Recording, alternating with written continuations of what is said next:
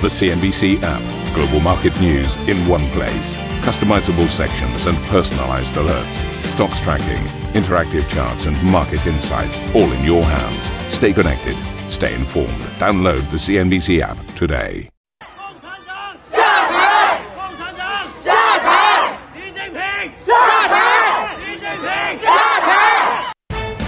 A rare show of defiance in China. Protests erupt across the country with calls for President Xi Jinping to go as frustration mounts over strict COVID controls. Meanwhile, profits at China's industrial companies slide, weighed down by COVID restrictions and falling factory gate prices as authorities unleash waves of new stimulus to spur demand. Oil prices plunge, hitting their lowest level since 2021, and Asian equities also slide as China rattles markets.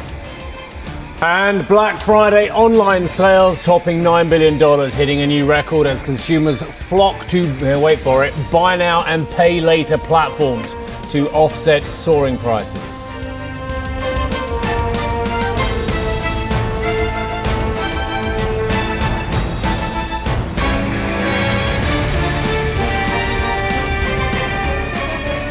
A very good morning, everybody. Welcome to Squawk Box this Monday morning. Widespread protests then in cities across China over the weekend, with people taking to the streets to demonstrate against the Communist Party's zero COVID policy. Unrest seen in parts of Beijing, Urumqi, Wuhan, and Shanghai, among others. In Shanghai, people openly called on Xi Jinping to step down. It comes as new COVID cases hit a record high for the fifth straight day. Let's get out to Sam with more on the protests and what this, what this is doing to investor sentiment uh, across the Asia region. Sam, good morning. Good morning to you, Jeff. Well, investors continuing to be in a cautious mood as they have been watching these unprecedented scenes over in China over the weekend of these people taking to their streets uh, in what is a, a, very rare show of defiance of these uh, zero COVID lockdowns, of course. And so we have certainly seen uh, mainland Chinese stocks uh, showing sharp declines today. We've also seen that spilling out into uh, the commodities markets as well. We've seen uh, oil prices pulling back. We've also seen the Chinese Chinese currency uh, weakening as well. That is off the back, of course, of that triple R cut announcement we got uh, late on Friday uh, as well. But what we're seeing with these protests is uh, something that is uh, exceptionally unusual, and that is because of the scale of what we're seeing these demonstrations in China. The the protests are happening everywhere, as you mentioned, from Beijing to Shanghai to Wuhan to Urumqi, and that is what's very different here. Of course, we're talking about these very isolated incidents last week in places like Guangzhou uh, and Zhengzhou over smaller incidents, but this seems to be a collective frustration now over feeling like prisoners in their own countries because they are watching people around the world, uh, of course, being able to travel. They're watching the World Cup. They're asking, why can't we sit in a stadium and not wear a mask? And so, uh, really, this is just a show of discontent uh, against what are really being described as draconian measures. And what this frustration really is about is the mixed messaging that Chinese citizens are getting from their own policymakers. Because, of course, just a couple of weeks ago, um, citizens and investors alike got very excited about this suggestion that they would be coming out with these 20 measures to certainly relax some of these COVID curbs. And then fast forward just a couple of weeks, and now we have another record breaking day of cases. And we continue to, off the back of that, see more restrictions, more lockdown, and more testing. Now, of course, there doesn't seem to be any appetite right now for this sort of Shanghai style blanket lockdown. There has been some criticism of this one size fits all approach. But the other catalyst here, what this has largely been fueled by, is this fatal fire over in Urumqi, over in Xinjiang. And what the accusation there uh, is that this lockdown prevented those people from being able to actually escape that fire. The authorities have denied that. But as you have seen in those pictures, the anger uh, is very much on full display display. Guys, back to you in London. Sam, thank you very much for bringing us the latest there. Meantime, our colleagues elsewhere in Singapore have also been asking guests how they expect Chinese authorities to handle the ongoing COVID curbs alongside a slowing economy. From one perspective, you, you can potentially see ongoing disruptions in, in supply chains, and therefore it means the inflation dynamic remains uncertain and uncertain at a high level. Um, so that, that will ensure that central banks, you know, remain pretty vigilant. Whereas the virus has evolved in such a way it's getting uh, very costly to continue to implement that uh, dynamic zero COVID policy. So, um, you know, there's no good choice facing uh, policymakers in China at this point. Uh, we are in an area where cases are the highest. Uh, uh, uh, you know, daily new cases are highest, and the market is also struggling to figure out what may come next: a national lockdown or just a forced and disorderly exit. Look, it's very hard to project. Um, ironically, it could be very positive for the global economy because if we do actually get a, if the Chinese government does listen and we do get an opening up of sorts or an easing of sorts, that's obviously going to be a big positive well, very interesting there. The divergence of opinion that last gentleman seeing uh, positivity ultimately from what we're seeing in China. There are others who will question uh, that narrative. Um, we can see the Chinese equity markets, though, across the board are in negative territory. There's not some of the huge declines we've seen, though, in recent volatility on global markets, but they are substantial nonetheless, with the Hang Seng down 2.2%, uh, CSI 300 down 1.9%, and the Shanghai Composite down 1.4%. 4%. Let's have a look at the yuan. Of course, the dollar has been on the back foot against global currencies uh, over recent sessions as well. Uh, but the dollar just picking up, uh, as you can see, 0.6 and 0.45 of 1% uh, versus the onshore and offshore yuan, respectively. Interestingly, uh, in terms of other commodities and products and how they are reacting, looking at the oil complex, you're kind of pushing on an open door at the moment. And I can hear those commodity speculators out there saying it's not fair this isn't what we had as our scenario. Well, I'm afraid OPEC's going to have to come in if they want to shore up the price of Brent crude because at the moment it is trading at year lows or thereabouts, uh, 81.26. That is not the uh, level envisaged by Saudi uh, and their allies when they started talking about production cuts. Uh, that was around about $100 a barrel. And as you can see, so far, their actions and their promises of further actions have come to nout with the Brent crude price trading at 81.26, WTI trading as low as 74 bucks, so which a bit of relief for many consuming nations there. So, Jeff, what about the industrial firms and how they're faring in China? Yeah, let's talk about the uh, decline we've seen here. So, profits at China's industrial companies fell 3% in the January to October period as uh, COVID curbs clearly weighing on the economy. That is worse than the 2.3% decline recorded in the January to September period. Uh, Frederic Neumann is uh, Chief Asia Economist and co head of global research for Asia at HSBC. Uh, Frederic, good morning to you and, and thanks for joining us uh, on the programme this morning. Well, let's just focus on those industrial profits for a moment here. Can, can we argue that this is about the COVID lockdowns or is there evidence elsewhere? Of drivers of slowing activity in China? Certainly, the, the lockdowns do play a role here. As you know, consumer spending services are very weak, but the industrial profit numbers usually driven more by the construction cycle in China and really what's happening in the natural resource sector. But there too, of course, you've seen a, a sharp deceleration over the course of this year. And so these numbers specifically reflect the weakness in housing construction, for example, rather than necessarily the impact on the services sector. So there are really two challenges. The numbers on the profits really more a construction story than something that's uh, uh, driven by by the lockdowns. As we, as we look at these unusual protests across the country, it's very difficult to initially figure out what the consequences are going to be for, for, for the growth path from here on in. But inevitably, one suspects they will weigh on broader investor sentiment and just generate further uncertainty for those who want to put capital to work very high uncertainty, although it is uh, striking that when you look at how markets traded today, for example, we haven't seen the outsized move that we've seen early in the year, for example, around uh, the Shanghai lockdown, for example, or uh, even more recently. So, what that suggests is that investors are saying, yes, enormous near term uncertainty. But guess what?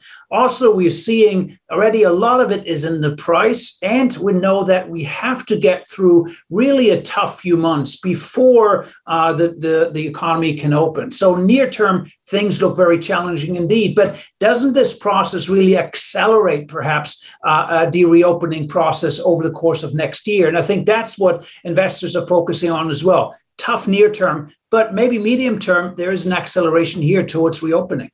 Uh, Frederic, how do we think about the near term uncertainty, though, for businesses? Because we had uh, a protest at a Foxconn factory here. We've had protests that seem to be sweeping across various different cities. Does this pose any unrest to particular factories? Do we need to think about it escalating from here that poses a challenge for some of the corporates on the ground? certainly huge uh, challenges there. We would say, though, that we've had uh, some of these moments before the last couple of years when uh, we had lockdowns in China with fears about supply chain reliability. And really, broadly speaking, these were fairly quickly resolved. Uh, China has t- deployed tremendous resources to ring fence critical manufacturing. I know perhaps some headlines uh, are kind of dominated by, by an iPhone factory, for example, but by and large, there's been this tremendous effort to ring fence production uh, when it comes to critical supply chain. So, given that global demand for goods has actually slowed down, just look at the inventory buildup in the US. A disruption, short term disruption in China, is not going to have the big ripple effects that we had, say, uh, we would have had uh, last year, for example, when global goods demand was still on the boil. So, that's kind of a silver lining here. Yes, some disruption, but it should be manageable from a global supply chain context. Frederic, as we're talking about the short term and we've had these protests, uh, it is uh, fascinating to see that on the ground, though, the COVID spike does continue. We saw another increase on Sunday, fourth straight day of record cases. That is challenging, short term at least, isn't it, as we take a look at the situation on the ground? To what extent have we seen changes on factory floors that prevents the spread of COVID and still allows these businesses to continue? Well, it's a it's a varies a lot by province, uh, municipalities. Uh, essentially, we're seeing at the moment we're seeing a whole myriad of responses. Some cities locking down, others being trying to be much more pragmatic. We're just a news out today, for example, in Guangdong province, we see a reduction in PCR testing requirement just to remove some of that extra burden. So it really depends on which area you're looking at. Uh, some some of the the provinces have done enormous uh, strides in terms of trying to ring fence local manufacturing uh, production. Others obviously struggling with that. So it's really a patchwork. But I do think that's the first step towards a normalization because we need to experiment a little bit with the best approach going forward in terms of how the restrictions can be uh, tailored better to minimize the impact on, on economic growth. Frederic, I appreciate that you sound moderately optimistic on the medium term on this story as well, but there are other stories going on in China which make me way more pessimistic than you, I've got to say as well, including the fact that there happens to be a property collapse going on at the, at the moment with a central bank which keeps offering sweeter terms in order to stop the debts from rising, uh, to keep those revenues going into the local governments as well, uh, to stop there being even more of an economic slowdown. Surely when you compound that plus these other concerns we have, then actually the picture's a lot greyer than, than many people think it's going to be and perhaps that you hope it's going to be? Well, actually, on the property sector, uh, we would argue that we've seen tremendous effort in the last signals in the last few weeks that um, patience is running thin in Beijing about the, the deterioration in that sector, that they're really starting to push back here. A whole host of measures being announced over the last couple of weeks to try to stabilize the property market. So I think there we've seen actually a silver lining that when it comes to property, essentially now the message is we need to stabilize the sector at all costs You've seen that already in terms of uh, central bank action, relending windows to, uh, to, to provide financing for developers. Again, the triple R cut on Friday. I do think there is a, an element of urgency here that we didn't have maybe six months ago. The big challenge at the moment is really what happens on COVID 19. How are these uh, restrictions evolving? Because that, of course, impacts also the housing market. But when it comes to pure uh, financing for developers, I think we are at really seeing a determination here in Beijing to do try to backstop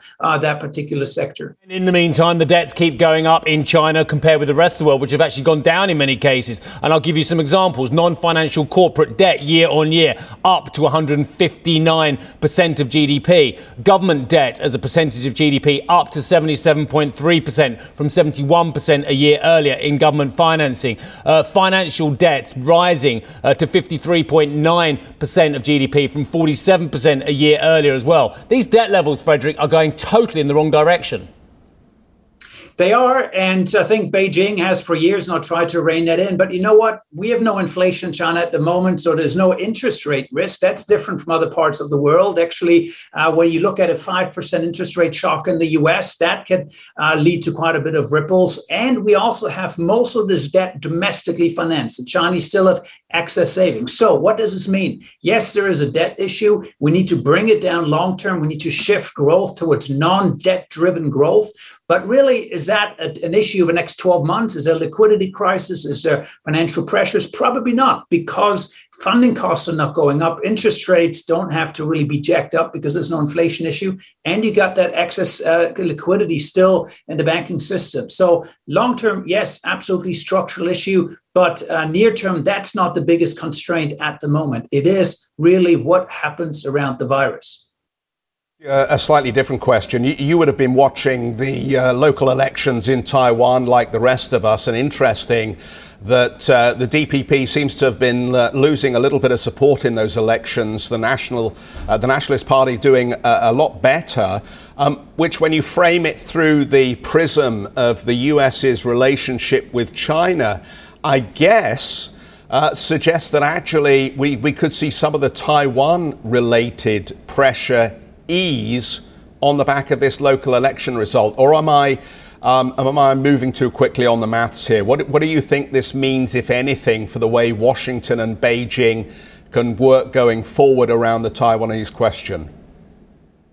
I think we should really look at this as what it was. It was a local election that was really fought around issues of cost of living, uh, zero uh, COVID policies, uh, how uh, vaccines were rolled out, etc. And there was just uh, a lot of local uncertainty, as as in most other countries in the world. Rising inflation, for example, that's been driving this. I'm not sure that really uh, the bigger issues, U.S.-China relations, were really on the ballot in this particular election. So that, that's the first point to make. And then also, of course, uh, local elections don't really impact too much what happens at uh, uh, the, the, the, the, broader level. Um, and, and going to 2024, when there will be a, an election uh, in, in Taiwan, that's still a wide open question as to what happens at that point. And that, but that's ultimately what determines the broader direction uh, of, of Taiwan policy. Fred, good to see you. Thank you so much for, for joining us this morning and walking us through your expectations for the Chinese economy going forward. Frederic Neumann, uh, Chief Asia Economist and co head of Global Research for Asia at HSBC. Quick question. Go on. You have a lot of links in Hong Kong. I do. And you've spent a vast amount of your career in that part of the world. Yeah. I just wonder what the thoughts are of people in Hong Kong of what you've heard of what they're hearing about in the mainland. Uh, well, look, um, I was uh, glued, like I think everybody in yeah. Hong Kong was over the weekend, to Twitter and any other reliable sources of video information coming directly from the mainland. And I think we've all pretty much looked at the same reports and all of the same videos here. But I will make a couple of points. I mean, Sam talked about that fire in Xinjiang, and I think the bit that she didn't mention was yes, not only I think has it caused a lot of fear across the country about the consequences of being locked into a building as part of some ongoing COVID restrictions, and we've seen a lot of cities across China that, regardless of the fact that there have been no cases or very low cases, they have continued COVID lockdown protocols because there's been a lot of room to interpret what the central government has said directly. And some of them have interpreted that as perpetual lockdown, which of course caused a lot of frustration. But in the case of this fire, um, not only was there the issue of whether people were actually locked into the building, but the fire trucks couldn't get close to the building because of some of the blockades wow. and some of the um, barriers that were in place as part of the COVID protocols. So, that, of course, has also generated a lot of fear across the country about what ultimately the lockdowns could lead to. So that has generated a lot of fear, and that was represented in Hong Kong. You mentioned Hong Kong, and we'll just say something else. We just played some pictures there of people holding up blank paper. Now, that form of protest emerged from Hong Kong, and I think what will be perhaps particularly worrisome to Xi Jinping and the CCCP is that a lot of the protest techniques that were used in Hong Kong appear to be being aped in mainland Chinese cities because they would have hoped that using the Great Wall, Firewall of China and other digital mechanisms, they could largely have prevented Chinese, mainland Chinese citizens seeing the protests that were taking place in Hong right. Kong. Well, what you're seeing now is clearly that people did see what was going on and they have adopted some of the protest methods that were used in Hong Kong. And there is, you know, a lot of people do have VPNs in China to get around the Great Firewall. So these are virtual networks where you can avoid firewalls. You can try. Yeah. Um, but, but what you're seeing is there is a game of cat and mouse going on on the social media sites in China, things like Weibo and um, uh, WeChat, where clearly the way that these protests happened across the country indicates, I would suspect, that there was a certain element of coordination. How do you get thousands of people to turn up in the same place at the same time? Mm. Very rare that that happens spontaneously unless there is something that is a catalyst. Now, a lot of these protests started as vigils. So people actually went along just to stand there, hold a candle, express their frustration about the lockdowns but ultimately then they turned into skirmishes and violence and booths being turned over and cars being turned over and they degenerated into something more serious as far as the central communist authorities will be concerned here. So i do think we have to watch these protests very closely particularly where they develop because if they begin to develop in cities where there hasn't been extensive locking down and serious cases, that would su- suggest that there is a greater degree of organisation going on in spite of the authorities' control of digital technology. And the big question is what's the response going to be? I mean, we're all waiting. We think there'll be some sort of response. And I think uh, some reporting suggested that you didn't get uh, a very strong uh, response from some authorities on the ground, that if anything, they'll try not to provoke some of the protesters. And I think that's fascinating because we have this narrative of a very strong arm of uh, the Chinese authorities, the Chinese machine, and you expect them to come in and, and um, force some sort of crackdown.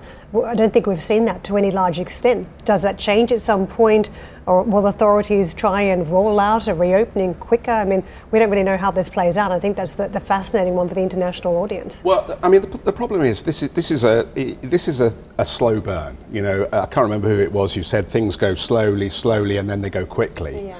But this is what's happened here because if you look over the past three years, the big whites, as they're nicknamed in Hong Kong and China, these are the, uh, I think they're police and security authorities that are dressed in the hazmat gear. Some of the things that they have done take your breath away. You know, pe- people who've um, had pets killed because they are suspected of transmitting COVID, or they've been locked out of their own properties, or they've been locked in their own properties, or they've had their possessions thrown out of windows. I mean, these are things that people would find it very difficult to accept in Western democracies, and yet they have taken place over the last three years as different authorities have interpreted the diktat from the central authority in their own way. And these things have been brutal and they have been repressive. And I guess even in a communist country with very strong repressive tools, there is a point where people just say, enough, we've had enough. Because uh, there are heartbreaking videos of people in Chongqing and other major cities who have been uh, restricted in terms of the food they've been able to receive, the medicine for their elderly relatives or parents or children. And so on and so forth. So it's perhaps no so surprise that uh, for some days, they have uh, broken. Early days, you may recall those reports that this would be a, um, a, situation that would be over quicker because of the Chinese authorities' ability to come in here and put very strong measures in place around COVID, that they would be out of the situation quicker than Western democracies, where it would take much longer to bring about these COVID restrictions. You think about that sort of narrative that we got served up every other day early on in COVID, and sure enough, uh, China out of the situation very quickly. But now, as we see the reopening that's taken place in the West, China now very much lagging behind with these ongoing restrictions. So it's almost the, the reverse narrative where we had the success for China initially because of the COVID strategy, but now it's become a curse for them because of the ongoing restrictions versus the reopening in the West. Very different how the, the approach first up worked for them, but then now it's been uh, very negative for them longer term picture. You've got to remember, um, this is a country with a very large population.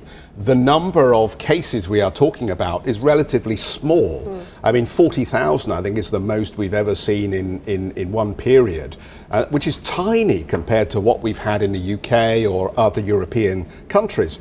So there are people still in China who've never had COVID. They don't know anybody that's had COVID. Yes. And so for them, all they all they know is that for day after day, they have been told that there is this terrible disease that can kill you that may come to you. So they've had the life frightened out of them oh. in many senses, and they've had no experience of the disease.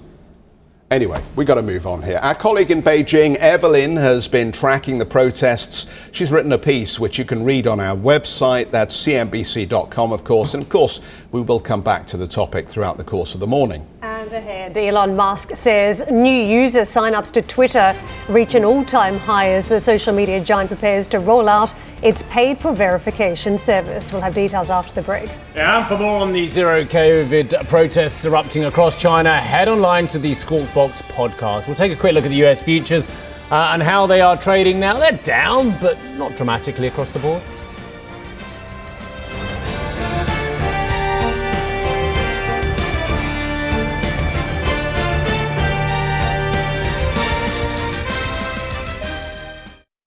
Ambition to me is about doing better. I think ambition creates a pathway. The best advice I can give someone starting off a career is don't have a career, have lots of careers, try loads of different things. Talk to people and put your ambition out there. I don't feel that I've hit peak ambition because it's a learning journey. CNBC is where ambition meets opportunity. What does living ambitiously mean to you? Hear it from our CNBC anchors, reporters, and global business leaders on CNBC.com.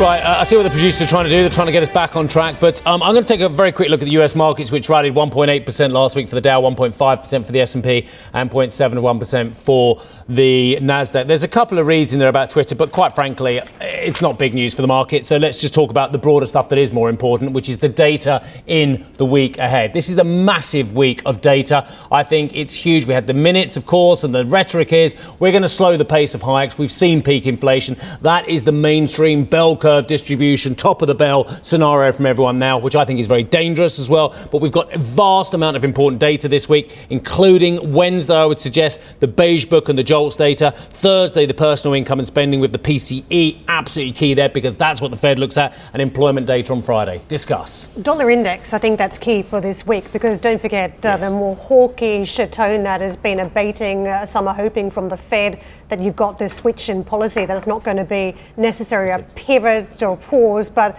some sort of lightening up in the pace of increases. I think that's very key. We saw the minutes last week, of course. Any uh, data reconfirmation that it's going to be possible for the Fed will be very interesting and may uh, sort of, I guess, accelerate the decline that we've seen in dollar index, or in fact resurrect it in the opposite direction. So I think that could be quite key for markets. I think oil. Um, funnily enough, I mean, I know we're all focused on the data, and we need to be very uh, cognizant of what the employment data is going to tell us because we know that the Fed has been very very focused on what the lag is between initiating its spikes and then how that's now feeding through into the jobs market. But ironically, that will be a very lagging indicator in a sense. At least I think in the spot oil price at the moment, you are getting the market's own interpretation of how quickly economic activity may be coming down in the global economy. And of course, in the in the US economy, which is the, the key economy to focus on. So I, I, I, thought there was something going on, perhaps